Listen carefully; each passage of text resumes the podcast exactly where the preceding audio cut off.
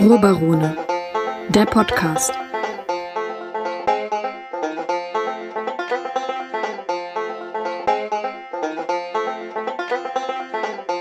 Hallo und herzlich willkommen beim Ruhrbarone Podcast. Ich bin Robert Herr, habe den Maximilian Schulz bei mir. Servus. Und wir wollen uns heute auch wieder ein bisschen unterhalten über Filme und über Serien und äh, starten direkt erstmal durch mit äh, Dead to Me. Richtig. Maximilian, du hast dir die angeschaut. Genau, ich hatte ja in unserem letzten Podcast schon in Aussicht gestellt, dass ich mir die zweite Staffel anschauen werde. In der ersten Staffel, um das nochmal zu rekapitulieren, geht es um eine junge Frau, deren Ehemann äh, überfahren wird in einem Hit and Run.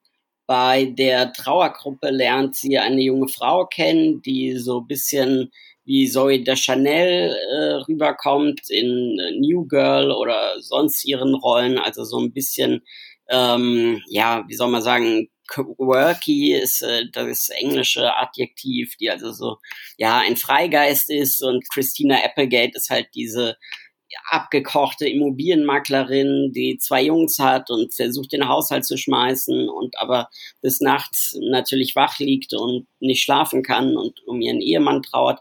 Und dann lernen diese zwei Frauen sich eben kennen bei einer Selbsthilfegruppe für Trauernde. Und relativ schnell stellt sich dann heraus, dass diese Gegenschauspielerin oder diese, diese Freundin von Christina Applegate, gespielt von Linda Cardellini, dass sie also nicht ihren Mann verloren hat und dass sie viel mehr ähm, mit dem mit dem Hit and Run, also von Christina Applegates Mann äh, zu tun hat. Das wird so in der ersten Folge schon angeteasert. Und ja, und dann freunden die beiden sich natürlich an. Dann äh, hast du diese große Bombe da zwischen ihnen, wo du die ganze Zeit drauf wartest, wann platzt es. Du merkst aber auch, dass da noch irgendwie mehr dahinter steckt. Und das hat die erste Staffel eigentlich so ansehnlich gemacht, dass du diese zwei starken, aber sehr unterschiedlichen weiblichen Charaktere da im Vordergrund hast, die beide auf ihre Art wunderbar spielen und sich gegenseitig auch nichts wegnehmen. Und in der zweiten Staffel intensiviert sich diese Beziehung dann und ähm, es geht, ja, also was soll man noch sagen, ne? Also es wird dann äh, werden dann diverse andere Konflikte natürlich auftauchen, die dann verarbeitet werden. Und ähm, aber die beiden spielen einfach wunderbar. Es wird auch dieses Thema Trauer ganz hervorragend bearbeitet, finde ich. Und das sind, äh, ich kann es nur noch mal sagen, tolle Darstellerinnen und tolle schauspielerische Leistungen, die da vorkommen. Und das ist eine wahnsinnig sympathische Serie. Es ist sehr ergreifend und toll gespielt und äh, jede Folge hat nur eine halbe Stunde. Ähm, und jetzt wurde die dritte Staffel bestätigt, auf die ich mich schon sehr freue, wo ich auch sehr gespannt bin, wie sie weitererzählt wird. Und ja, das war so ähm, Dead to Me für mich. Ja, also von der Prämisse her ähm, macht es eigentlich auf mich den Eindruck, als wäre das nicht unbedingt ähm, so ergiebig, um dafür zwei oder wie du ja jetzt schon gesagt hast, äh, drei, ähm, drei Staffeln daraus zu machen. Also woran würdest du sagen, dass es liegt? Liegt es an, an der kurzen äh, Laufzeit der Episoden oder trägt der Cast ähm, das doch so stark, dass ja, also, auch nachdem dieser, also, dieser Grundkonflikt aus dem Weg ist? Ja, absolut. Also es äh, sind, es findet da natürlich auch eine eine Polizeiermittlung statt. Also wie gesagt, ne, es wird halt in der ersten Folge bereits angedeutet, dass diese äh, Judy Hale, also Christina Applegate spielt Jen Harding, äh, Linda Cardellini spielt Judy Hale und es wird in der ersten Folge eben angeteasert, dass Judy Hale in dem Auto saß, äh, durch das eben der Mann von äh, Jen Harding zu Tode kam. Und das ist natürlich extrem spannend zu sehen, wie sich das in den Plot äh, entwickelt, weil natürlich irgendwann muss es rauskommen und ähm, dann ist die Frage wie. Und dann merkst du aber auch, dass da mehr dahinter steckt sozusagen. Und in der zweiten Staffel äh, müsste ich jetzt spoilern, was äh, passiert, aber es ist so, dass es sich nicht anfühlt wie Sneaky Pete zum Beispiel, wo du von Staffel zu Staffel dich gearbeitet hast, weil die Leute Angst hatten, dass es vielleicht keine Verlängerung gibt, sondern es hat schon Hand und Fuß und es gibt äh, sehr unterschiedliche Charaktere. Also zum Beispiel spielt den Mann beziehungsweise den Ex-Mann von äh, Judy Hale James Marston, der vor allem ja wie soll man sagen, durch sein äußerliches Erscheinungsbild äh, sich auszeichnet und also auch schon alles gespielt hat bei X-Men zum Beispiel den Cyclops äh, bei den ersten Filmen und so und der hat bei mhm. Westworld den äh, charismatischen Cowboy gespielt, ja. Teddy Flood und so. Also ähm, es sind bekannte Schauspieler, die da zusammenfinden. Es sind bekannte Gesichter.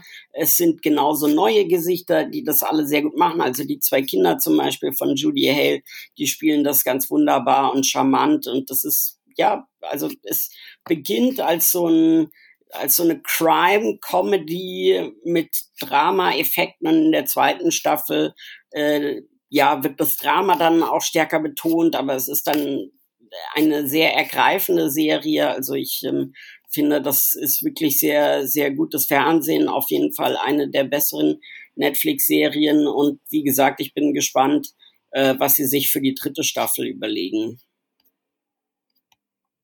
Dann warten wir mal ab und schauen, was da diesbezüglich kommt.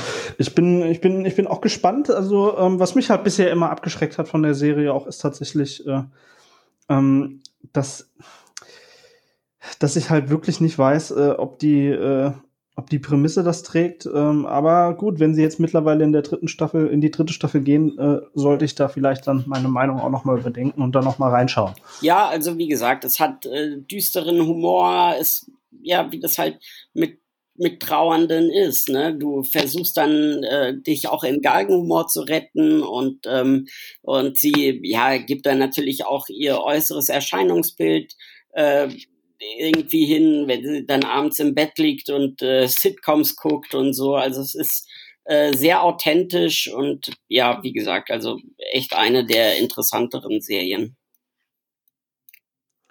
Ähm, das ist aber auch nicht die einzige ähm, Netflix-Serie, die jetzt bestätigt bekommen hat, dass sie eine neue Staffel bekommt. Ähm, Russian Doll, ähm, auch letztes Jahr erst äh, relativ spät äh, erschienen hat. Äh, in Deutschland, glaube ich, bekannt als Matroschka, ne? Äh, ah, in Deutschland als Matroschka bekannt. Ja, ja gut, passt passt natürlich zusammen. Ja. Ähm, genau. hat auch jetzt eine zweite Staffel äh, bekommen oder soll sie bekommen. Äh, ich weiß nicht, ob die Dreharbeiten da äh, schon angefangen haben, aber das ist auch eine Serie, äh, über die wir uns dann an der Stelle vielleicht mal unterhalten können. Ja. Ähm, also wer sie nicht kennt, im Prinzip ist es ähm, so eine so eine klassische Murmeltiergeschichte. Ähm, jemand erlebt immer und immer wieder dasselbe ja, denselben Tag oder den, in dem Fall ist es nicht unbedingt derselbe Tag, sondern dieselbe Nacht. Dieselbe Party, ähm, ne? Oder es beginnt äh, immer mit der Party und. Es, genau, also sie, äh, es, äh, Nadja heißt die Titelfigur und sie wacht immer und immer wieder oder kommt immer wieder zu Bewusstsein in, äh, in der Toilette, äh, auf der sie sich gerade befindet, ähm, äh, auf der Party. Und jedes Mal, wenn sie stirbt, und sie stirbt sehr oft, ähm, startet sie immer wieder an dieser Stelle. Also das ist ihre Geburtstagsparty, ne? Das ihre ist, Geburtstagsparty. Ähm, was das Ganze dann so spannend macht. Ich weiß gar nicht, wie alt sie wird, paar 30 oder so. Äh, 36, glaube ich. 36, ja. Und sie, ähm, ja, sie ist natürlich äh, an einem Punkt in ihrem Leben, wo sie irgendwie nicht so ganz zufrieden ist. Und sie hat mit Dämonen aus der Vergangenheit zu kämpfen. Und dann kommt auch noch das dazu. Und sie weiß nicht so richtig, wie sie damit umgehen soll. Und es wird alles so ein bisschen schwierig, bis sie dann, ich glaube, so viel kann man vorwegnehmen, ähm, jemanden findet, ich glaube, das ist sogar auch im Trailer zu sehen, äh, bis sie dann jemanden findet, ähm, durch Zufall, dem es genauso geht. Er erlebt auch immer wieder diesen, äh, diesen Tag. Und äh, gemeinsam versuchen sie dann natürlich rauszufinden, ähm, woran es liegt. Ähm, und es sind immer wieder schöne miteinander verwobene Sachen da drin zu finden. Äh, also es ist sehr schön, sich so die Kausalität dieses Abends anzusehen. Was hängt mit was zusammen? Welche Figuren kennen welche Figuren? Es hat so, so ein bisschen das Gefühl äh, von, äh, wie soll man sagen, im Prinzip dadurch, dass es zeitlich und auch räumlich mehr oder weniger so zusammengeschlossen ist, hat es so ein bisschen den Eindruck von so einer Art temporalen ähm, Kammerspiel, äh, kann man so sagen. Also es ist, äh, die, die Wände rücken schon immer ein bisschen, bisschen nah. Ähm, es hat ein Ende, wo ich sagen würde, dass man auch äh, das getrost dabei belassen könnte.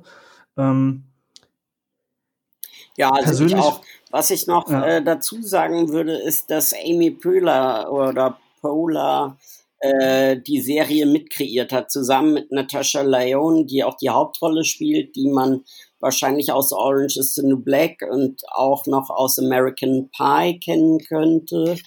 Und ähm, ja, das würde ich einfach noch dazu sagen, weil Amy Poehler ja auch vor der Kamera bekannt ist als Comedy-Darstellerin, unter anderem als Leslie Knope in Parks and Recreation. Mhm. Ähm, ja, das ist auf jeden Fall richtig.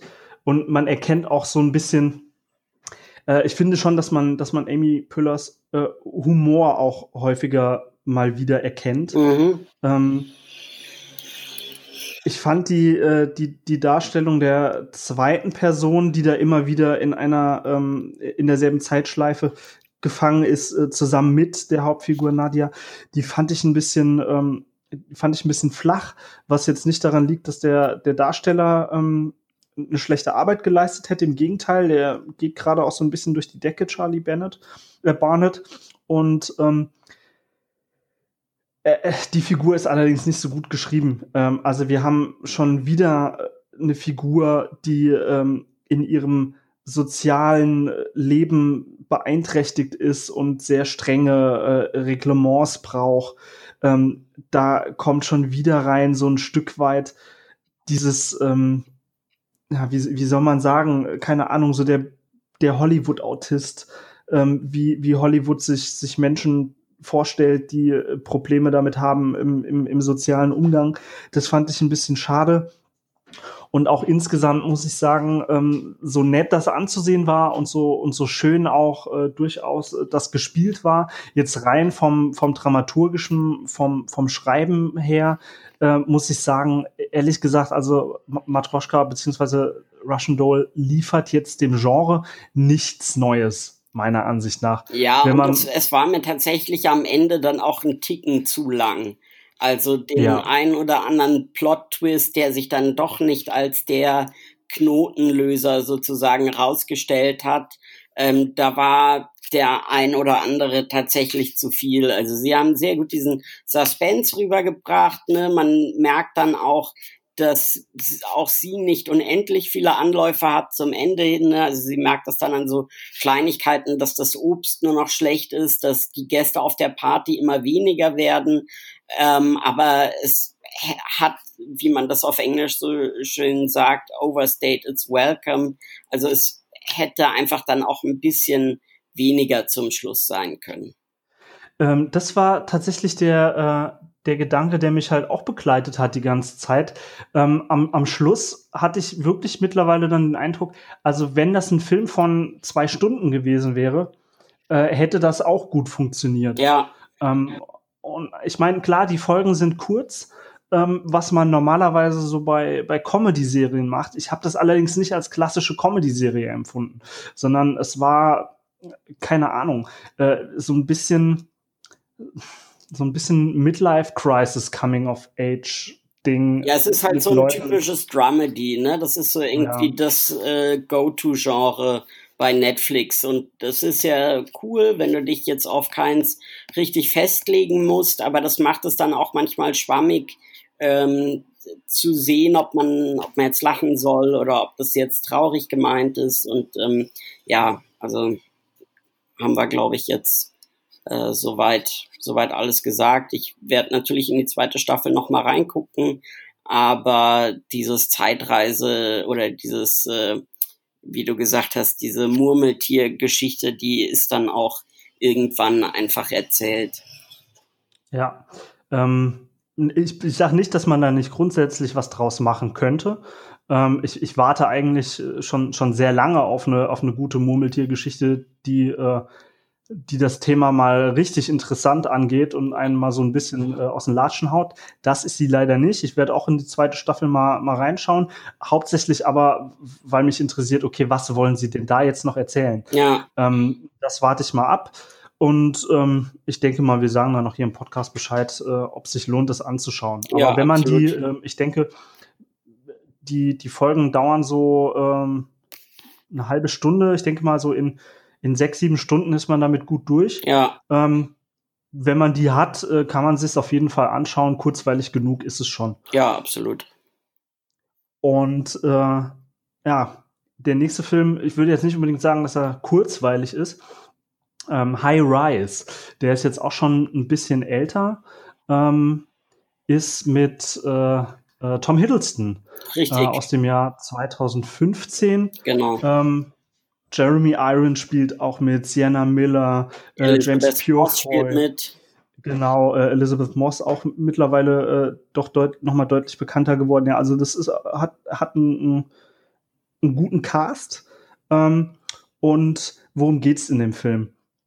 Ähm, das spielt äh, im Jahr 1975 äh, in London und ähm, ein, ein junger ein junger Arzt äh, zieht in ein, ja, wie soll man sagen, so eine Art Wohnprojekt ein. Genau, es ist Ähm, ein äh, Prestigeobjekt und ein ja architektonisches Riesenbauwerk ähm, und je nachdem wie vermögend und dementsprechend gesellschaftlich man gestellt ist, bezieht man eine Wohnung äh, in entsprechender Höhe über beziehungsweise unter den anderen Mietern.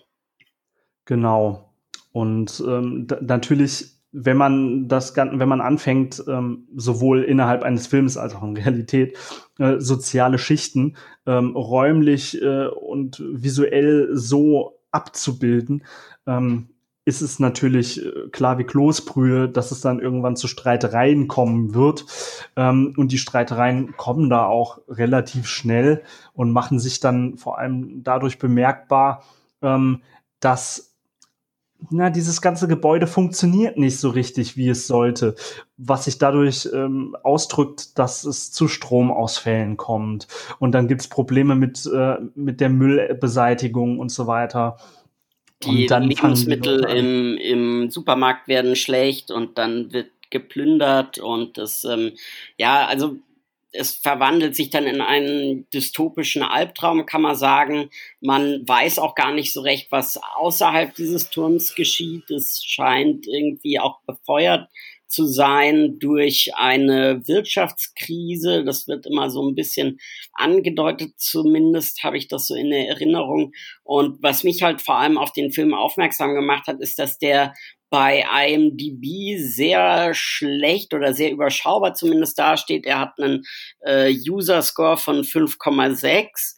Und ich bin ursprünglich mal auf diesen Film aufmerksam geworden, weil Mark Kermode, der englische Filmkritiker, den Film in einer seiner Top Ten hatte vor vielen Jahren. Und ich mir den dann so im Hinterkopf notiert hatte, ähm, weil der wahnsinnig spannend klang. Und jetzt gab es den eben bei Sky Ticket zu sehen. Und äh, daraufhin habe ich mir den eben angeschaut und war wirklich äh, sehr angetan davon, weil er meiner Meinung nach äh, in einer Liga mit äh, Snowpiercer spielt. Ich meine, du hast beide gesehen. Ähm, wie würdest du das äh, einschätzen? Ähm, also zunächst erstmal, ich habe ihn nicht auf Sky Ticket gesehen, Ja. äh, auf gar keinen Fall. Ich habe ihn mir für günstiges Geld bei Amazon ausgeliehen. Ähm, aber ja, ähm, tatsächlich musste ich auch an an Snowpiercer denken. Äh, Ich glaube, das bietet sich auch an, wenn man wenn man diesen Film sieht. Ähm, ich würde ich würde aber sagen, dass er nicht so gut ist wie Snowpiercer. Ähm, ich würde sagen, der Film hätte mir besser gefallen, wenn Snowpiercer nicht gegeben hätte. Aber ähm, woran dieser Film meiner Ansicht nach, also das zentrale Problem, das ich dabei sehe, ist, es zeigt dir diesen, diesen Klassenkampf, der innerhalb dieses Gebäudes tobt. Der zeigt dir, dass dieses System ähm, zwar lange, lange, lange Zeit so aussieht, als würde es sich noch irgendwie am Leben erhalten. Und dann weiß man aber nicht genau, wann es eigentlich wirklich passiert ist. Irgendwann fällt einfach alles auseinander und äh, ein Kampf äh, aller gegen alle bricht aus. Mhm. Und was diesen Film meiner Ansicht nach im Vergleich zur Snowpiercer ähm, zu einem schlechteren Film macht, ist, dass dir High Rise nicht mal den geringsten Anhaltspunkt dafür gibt als Zuschauer, wie kommen wir denn da raus? Weil ähm, es ist vollkommen klar, dass dieser Film sich darum bemüht zu sagen, okay, wir wollen eine Parabel sein auf das, äh, auf das tatsächliche Leben und unsere Gesellschaft. Das wird ganz am Schluss nochmal sehr deutlich, als dieses äh, dieses kom komplette äh, apokalyptische Panoptikum, was sich einem da bietet. Äh, also visuell und grafisch ist der Film natürlich äh, auf top notch, da kann man nichts sagen. Ja, das Ganze wird dann nochmal kommentiert durch eine ähm, Rundfunkansprache beziehungsweise eine Rede von, von Margaret Thatcher, in der sie äh, versucht, den Unterschied zwischen Staatskapitalismus und dem, dem freien Markt zu erklären. Ja, richtig. Und natürlich legt dieser Film es darauf an, zu sagen, wir wollen da zeigen, was äh, ähm, natürlich legt es auch das Buch darauf an. Es, ich wollte gerade sagen, es basiert auf einem Buch. Ne? Deshalb ist er auch im Jahr 1975 angesetzt, weil das Buch ihn da eben oder die Handlung dahin verpflanzt hat. Genau. Und das ist ja auch völlig in Ordnung, finde ich, äh, dass man sagt, okay, man, man, man versucht das so ein bisschen zu kontrastieren mit, mit, mit Patcher und will sagen, okay, damit hat das Ganze was zu tun. Es geht eigentlich um unsere Gesellschaft und nicht um ein Hochhaus, denn unsere, Ho unsere Gesellschaft ist ja dieses, dieses Hochhaus aus diesem Projekt. Ja. Ähm, und da, da, das, was es am meisten unterscheidet, ist, dass Snowpiercer dir am Ende sagt, okay, es gibt aber einen Ausweg. Man kann aus diesem System raus. Du brauchst dazu Planung. Du musst wissen, wie, wie das Ganze hier funktioniert. Und du musst auch wissen, dass es keinen Unterschied macht, an welcher Stelle du innerhalb dieses Zugs dich befindest, sondern es geht darum, dass du aus diesem Zug rauskommst. Ja. Und genau das zeigt High Rise nicht. High Rise zeigt dir nicht, dass es eine Welt außerhalb dieses Hochhauses gibt. Ja, aber, aber, aber die Welt in diesem Hochhaus verändert sich. Also es wird doch ja. gerade zum Ende hin, wenn du denkst, okay, jetzt kommt der große Knall, eigentlich, also du hast diese, diese große Explosion, aber mhm. du siehst dann hinterher schon auch, dass die Leute sich auch wieder zusammenraufen und er hat ja, also es entsteht dann eine neue Gesellschaftsform oder es zeichnet sich zum Beispiel ab und äh, Tom Hiddlestones Charakter äußert sich doch sogar ja positiv oder vorsichtig positiv in die Zukunft schauend, ähm, was natürlich auch entsprechend Galgenhumor sein kann oder äh, die ersten Anzeichen einer einer mentalen Störung. Aber ähm, ich fand es tatsächlich ähm, ja durchaus, dass da was Neues entstehen könnte. Also das fand ich jetzt gar nicht, dass es da sozusagen keinen Ausweg aus dem Zug gab. Ähm, äh, ich weiß, welche Stelle du meinst, und ich denke, ähm, er, er spricht ja sogar explizit davon, dass äh, er jetzt die Hoffnung hat, beziehungsweise er davon ausgeht, ähm, dass es in den, äh, in den restlichen äh, äh, Hochhäusern. Es gibt ja noch so ein zweites Hochhaus mit demselben Projekt. Stimmt, ähm, richtig. Ähm, da hofft er, dass es da auch schief gehen wird. Ja. Äh, und natürlich kann man sagen, ja, okay, sie raufen sich wieder zusammen, aber alles immer noch innerhalb der Logik dieses Hauses. Mhm. Ähm, während es ja nichts einfacher wäre, als zu sagen, ich verlasse dieses Hochhaus und gehe woanders hin. Man darf nicht vergessen, die Figur hat eigentlich außerhalb dieses Hochhauses sogar noch einen Job. Ähm, die, die rationale Lösung wäre, dieses Hochhaus zu verlassen. Und ähm, meiner Ansicht nach zeigt, zeigt äh, der Schluss nur das Abdriften aller im Hochhaus befindlichen in den vollkommenen Wahn. Ja, Und das, das, äh, das ist halt die Frage. Ne? Also ist es Wahn, den sie alle haben und weshalb sie das nur deshalb ertragen?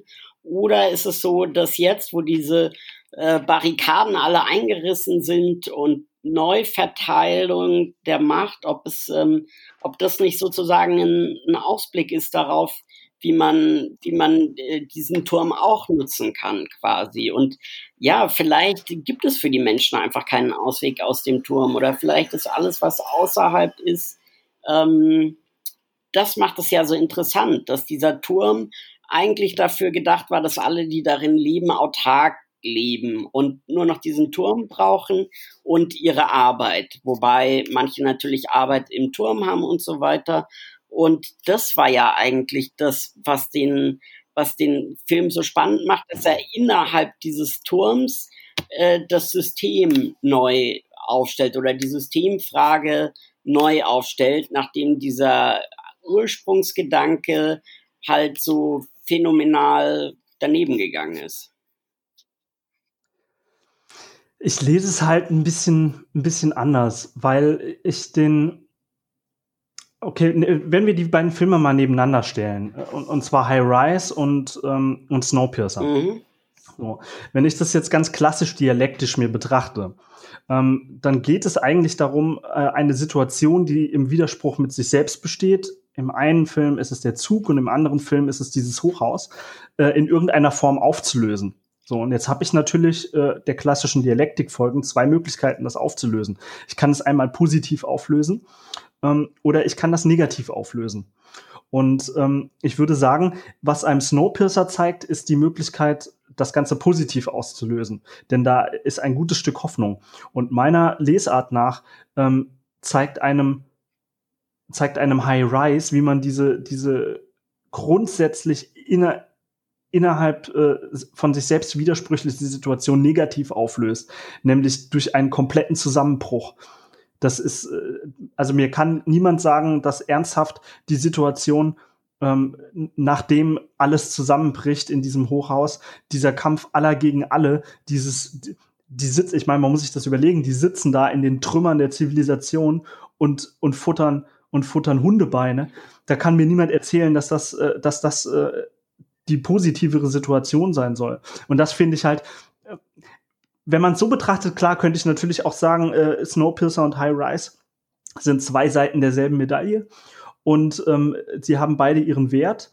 Ähm, rein emotional liegt mir natürlich die optimistischere Variante mehr als die, äh, in der ich zusehen muss, wie, wie, wie alles dem Untergang Das war. absolut. Also äh, High Rise ist äh, ein absolut dystopischer Albtraum. Also ähm, auch die Art, wie diese Gesellschaft zusammenbricht und wie es sich äußert, da äh, gibt es absolut nichts Positives dran. Also das ähm, selbstverständlich. Aber wie gesagt, also mir hat der äh, deshalb auch so gut gefallen, weil das so, ähm, weil alles komplett den Bach runtergeht und es ist ja un, unvorhersehbar und ähm, brutal und super gespielt und ähm, ja, ähm, aber ich verstehe auch deinen Punkt.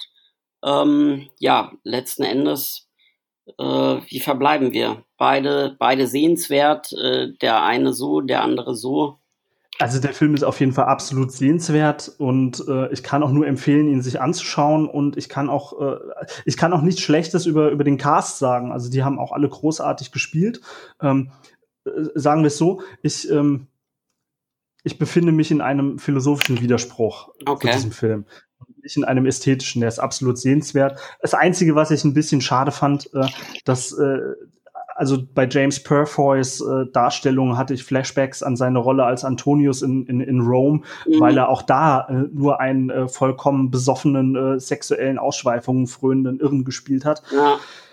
Aber ähm, ansonsten äh, wirklich, also ganz, ganz großartig. Auch die, äh, auch die Kameraarbeit fand ich, äh, fand ich sehr schön. Es hatte äh, so dieses 70er Jahre Flair, ähm, wo, in denen man aber dann schon so ein Stück weit die, die, die irren 80er auch so ein bisschen erkennen konnte. Ja. Ähm, es hat mir, hat mir insgesamt sehr gut gefallen. Ähm, ich würde nicht sagen, dass man ihn nicht schauen soll. Ähm, ich kann mir aber durchaus auch erklären, warum viele Leute, ähm, warum viele Leute den nicht leiden konnten, ähm, weil er ist schon, er ist nicht wirklich objektiv lang, Ähm, er ist aber subjektiv, finde ich, ist es ein sehr langer Film, weil man sich sehr häufig auch Szenen anschauen muss, in denen nicht gesprochen wird, in denen man aber trotzdem sehr aufmerksam, äh, äh, sehr aufmerksam sein muss, um die, ähm, um die Atmosphäre auf sich wirken zu lassen. Ja. Wenn, wenn du das nicht machst, äh, ohne Atmosphäre, wenn man versucht, die Atmosphäre ja, wegzuskippen, ja. dann, dann wirkt der Film natürlich nicht. Ja. Das ist, ist vollkommen klar. Ähm, und was mir, was mir ganz gut gefallen hat, ist, äh, ähm, ist, ist so eine kleine Nörderei, ähm, also der Dachgarten. Ja. Ähm, äh, der da vorkommt. Der Architekt des Gebäudes lebt ja auf der obersten, auf dem obersten Stockwerk und lebt da im Prinzip in einem wunderschönen äh, umschlossenen Dachgarten. Mhm. Ähm, das ist gedreht worden im Garten von Bangor Castle okay. in, ähm, in Nordirland.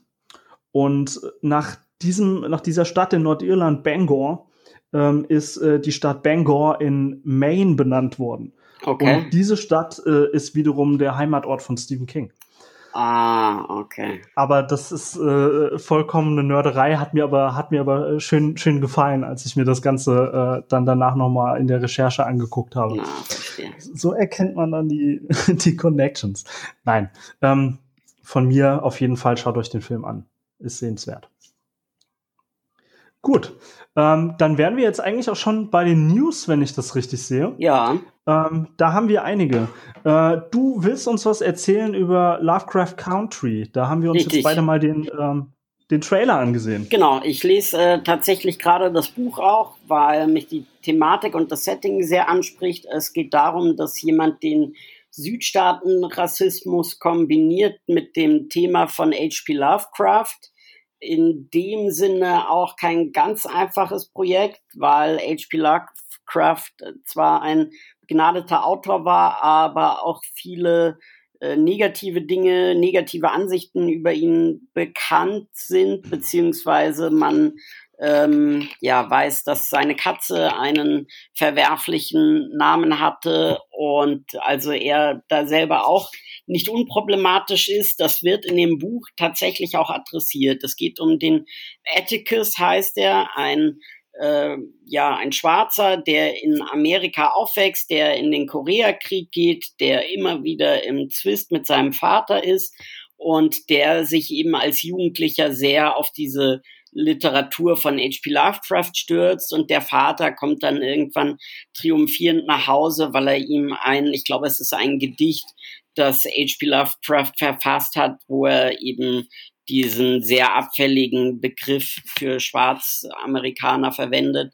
Und dann entwickelt sich der Plot wie folgt, nämlich dass der Vater verschwindet, der verschwindet mit einem Weißen und äh, das Letzte, was sein Sohn von ihm hört, ist, dass es eben einen nicht geklärten Familienanspruch gibt, der sich, und da kommt der Name her, in Lovecraft Country befindet. Und so mischt sich dann eben dieser Südstaatenrassismus, dieses Setting des Südstaatenrassismus mit diesem Lovecraft-Universum. Also man sieht dann in dem Trailer auch schon wunderbar, dass da übernatürliche Wesen und übernatürliche Dinge angeteasert werden zumindest.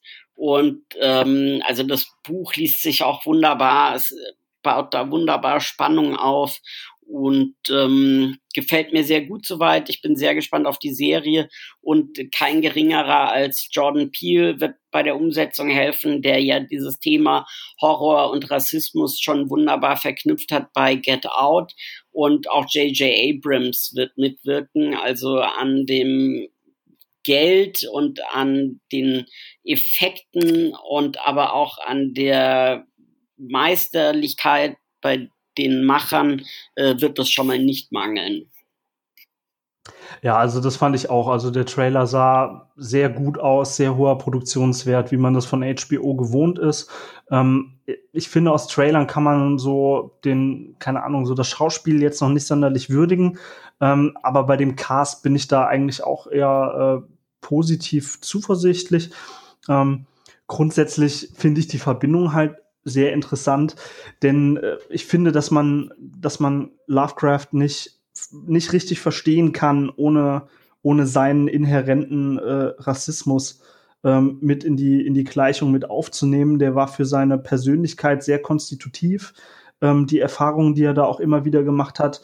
Es geht auch immer wieder aus seinen Briefen hervor, auch ähm, wie, ähm, weil es bei ihm ja auch nicht nur dieser, dieser Rassismus war, sondern tatsächlich auch das, was man äh, was man ja auch gerne mal Xenophobie nennt. Mhm. Also wirklich eine Phobie, eine, eine übersteigerte Angst vor dem Fremden, mhm. ähm, die, die seine Literatur ja auch in einer in einer künstlerisch äh, gewandelten Form natürlich ausmacht.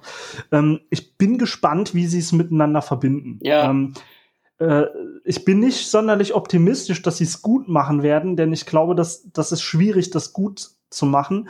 Ähm, es würde mich aber freuen, wenn sie es hinkriegen ähm, und bin durchaus auch schon mal gespannt auf die Serie. Also ich glaube, da steht uns was Schönes bevor. Mhm. Ähm, wir haben aber auch äh, New Arrivals bei Netflix, ähm, neue Serien, die dazugekommen sind. Äh, eine davon äh, ist, ist Borgen. Ähm, und bei Borgen, äh, da geht es ein bisschen so um die Geschichte ähm, der äh, dänischen äh, einer dänischen Politikerin, die auch dann Ministerpräsidentin bzw. Premierministerin wird. Ähm, also im Prinzip ist es eine dieser Serien, die im Nachklang äh, zur großartigen Serie The West Wing äh, erschienen sind. Ähm, genau, es, es ist allerdings, auch das so kann man sagen. Sorry. Äh, es ist eine der, kein Problem, nee, es ist eine der, eine der besseren äh, Nachahmerserien äh, von, von West Wing, das muss man auf jeden Fall sagen. Ja, also ich fand sie absolut großartig. Sie kam auch, glaube ich, ähm, zeitlich nicht so ganz anders raus als House of Cards, glaube ich. Also zumindest in Deutschland waren dann mhm. die DVDs so äh, zwischenzeitlich gleichzeitig erhältlich und äh, mir hat das wahnsinnig gut gefallen, weil es eben diesen politischen Apparat sehr gut beleuchtet, inklusive äh, Skandale, dann aber auch die Zusammenarbeit mit der Presse. Es hat einige sehr hochwertige Schauspieler und Schauspielerinnen, die es auch in amerikanische Produktionen geschafft haben. Und mir hat das wahnsinnig gut gefallen, weil es ähm, sehr authentisch dargestellt war und nicht so drastisch, wie es bei House of Cards ja dann beispielsweise ist. Also es ist von dem Setting und von dem Ton tatsächlich sehr viel näher an The West Wing als an House of Cards, obwohl zeitlich eben House of Cards und Borgen näher beieinander liegen. Ähm, ja, genau, in der Tat. Also ich habe gerade mal nachgeschaut und äh, es ist so, dass House of Cards, äh, also das amerikanische Remake von House of Cards, äh, erschien äh, 2013. Da war Borgen gerade fertig. Ah, okay. Ähm, aber die sind da durchaus in, in, äh, in zeitlicher Nähe. Ja, zumal es ähm, auch gedauert hat, bis die Serie dann in Deutschland äh, eine Synchro hatte und auch äh, hier released wurde und so weiter. Genau, aber ist auf jeden Fall, ist auf jeden Fall sehenswert.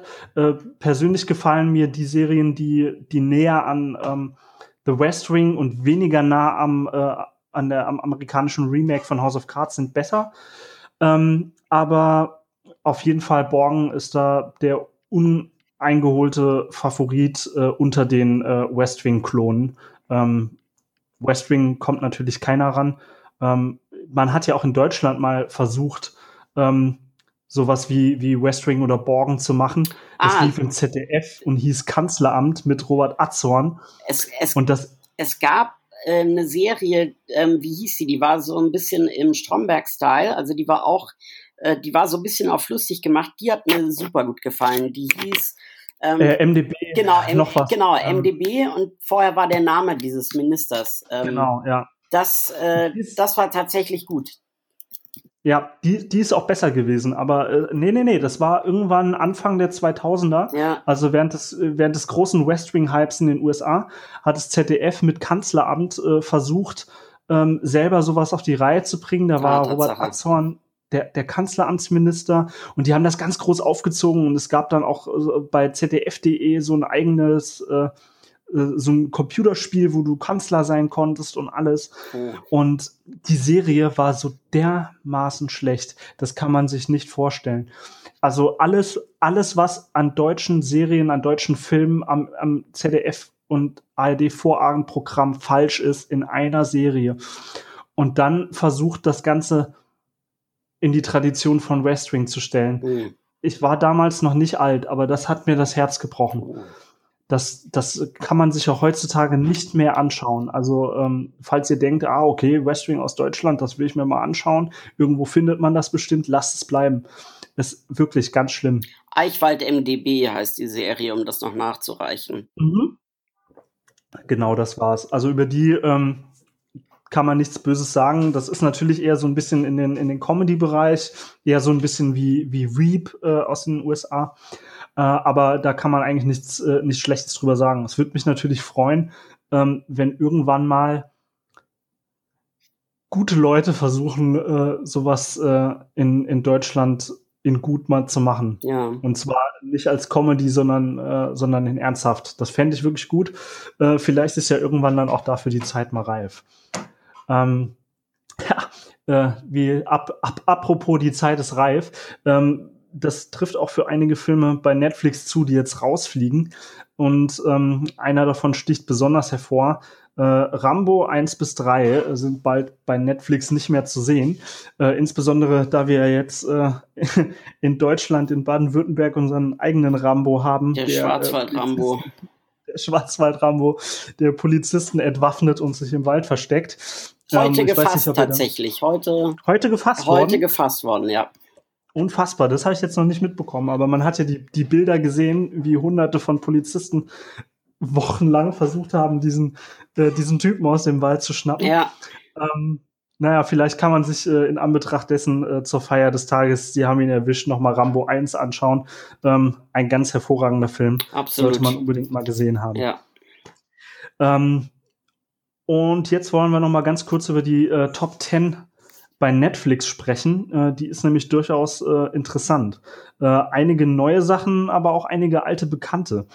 Ähm, auf Platz 1 äh, haben wir Cursed, eine Serie, die hast du auch noch nicht gesehen, oder? Nee, das sagt mir, also das, äh, nee, hat mich äh, überrascht, dass die es äh, sogar auf Platz 1 geschafft hat, ohne dass ich da schon mal groß was gehört oder gesehen hätte. Ja, soll es bisschen so Action-Fantasy-mäßig auch sein. Äh, da bin ich mal gespannt. Ähm, ich schau mal, ob ich mir die vielleicht dann auch ansehen werde.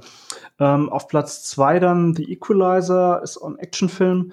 Äh, auf Platz drei Suits. Ähm, nicht überraschend sind jetzt neue Folgen rausgekommen. Ähm, auf Nummer vier The Old Guard. Das war auch ein Actionfilm mit Charlize Theron, wenn mhm. ich das äh, richtig in Erinnerung habe. Ja. ja könnte gut sein. Ich habe jetzt schon davon gehört, dass es da sogar auch noch mal einen zweiten Teil geben soll. Dabei ist das Ding jetzt gerade erst eine Woche raus, also mhm. scheint so schlecht nicht zu sein. Mhm. Auf Platz 5 dann äh, Blacklist. Ähm, auch da nicht überraschend, da ist jetzt die Synchronisation rausgekommen, da schauen die Leute jetzt auch wieder neu rein. Ähm, auf Platz Nummer 6. Was ist das? Fatal Affair. Kenne ich überhaupt nicht. Sagt mir gar nichts.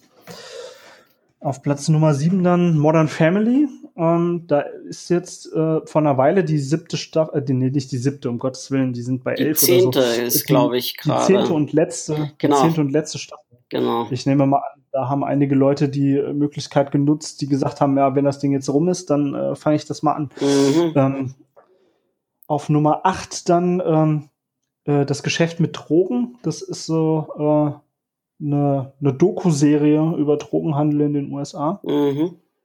Und auf Platz Nummer 9 Dark aus Deutschland. Ja, über Dark haben wir jetzt auch noch nicht ausführlich geredet. Nee. Da wird's aber mal, da wird's aber mal Zeit. Ja, absolut.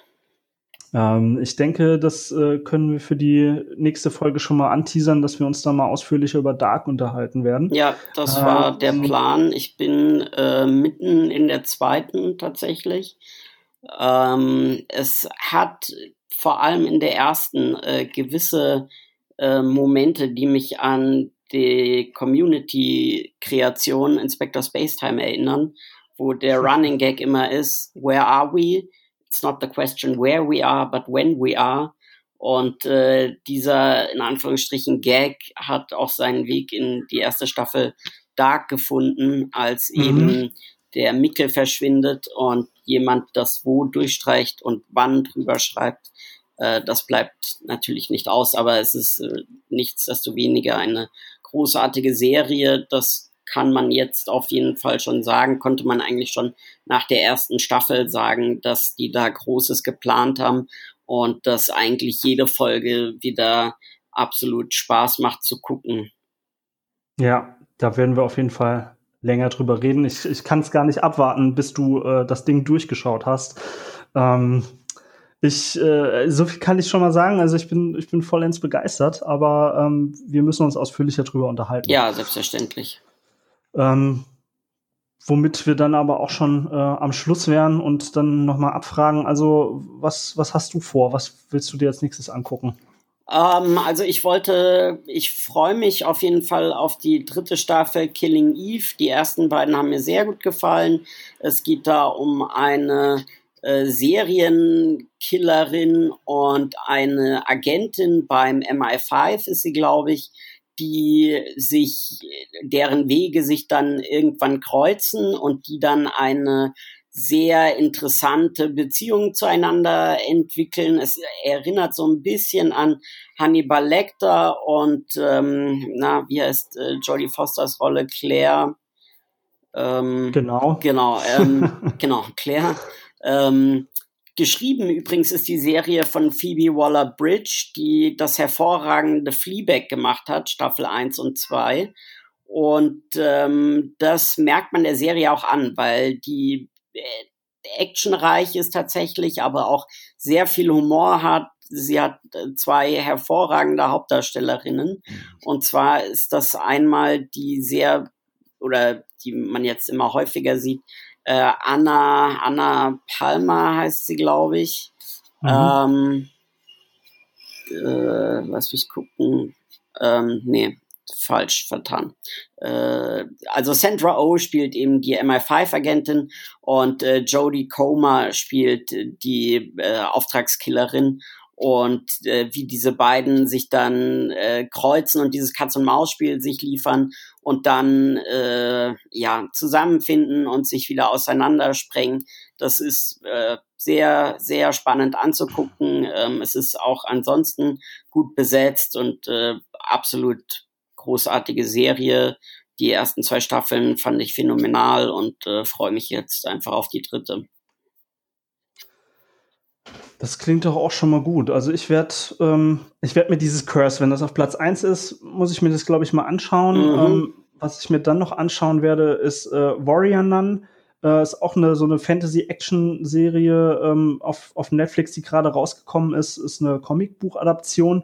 Ähm, und Netflix aus irgendeinem Grund ist sehr, sehr, sehr penetrant dabei, mir diese Serie zu empfehlen. Deswegen werde ich zumindest mal reinschauen. Mhm. Ähm, äh, ich habe jetzt auch schon so ein bisschen nachgelesen, worum es da wohl gehen soll. Das war dann direkt schon mal wieder ein bisschen ein kleiner Abturner für mich.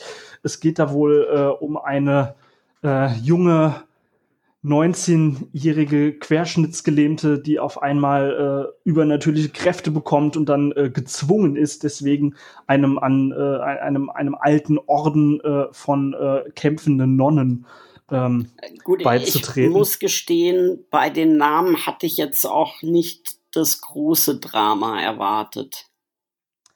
Nein, äh, in der Tat nicht. Ich bin aber gespannt, äh, was es damit auf sich hat. Vielleicht erfahre ich noch, warum Netflix der Meinung ist, ich muss es unbedingt sehen. Ähm, kann aber auch sein, dass nicht.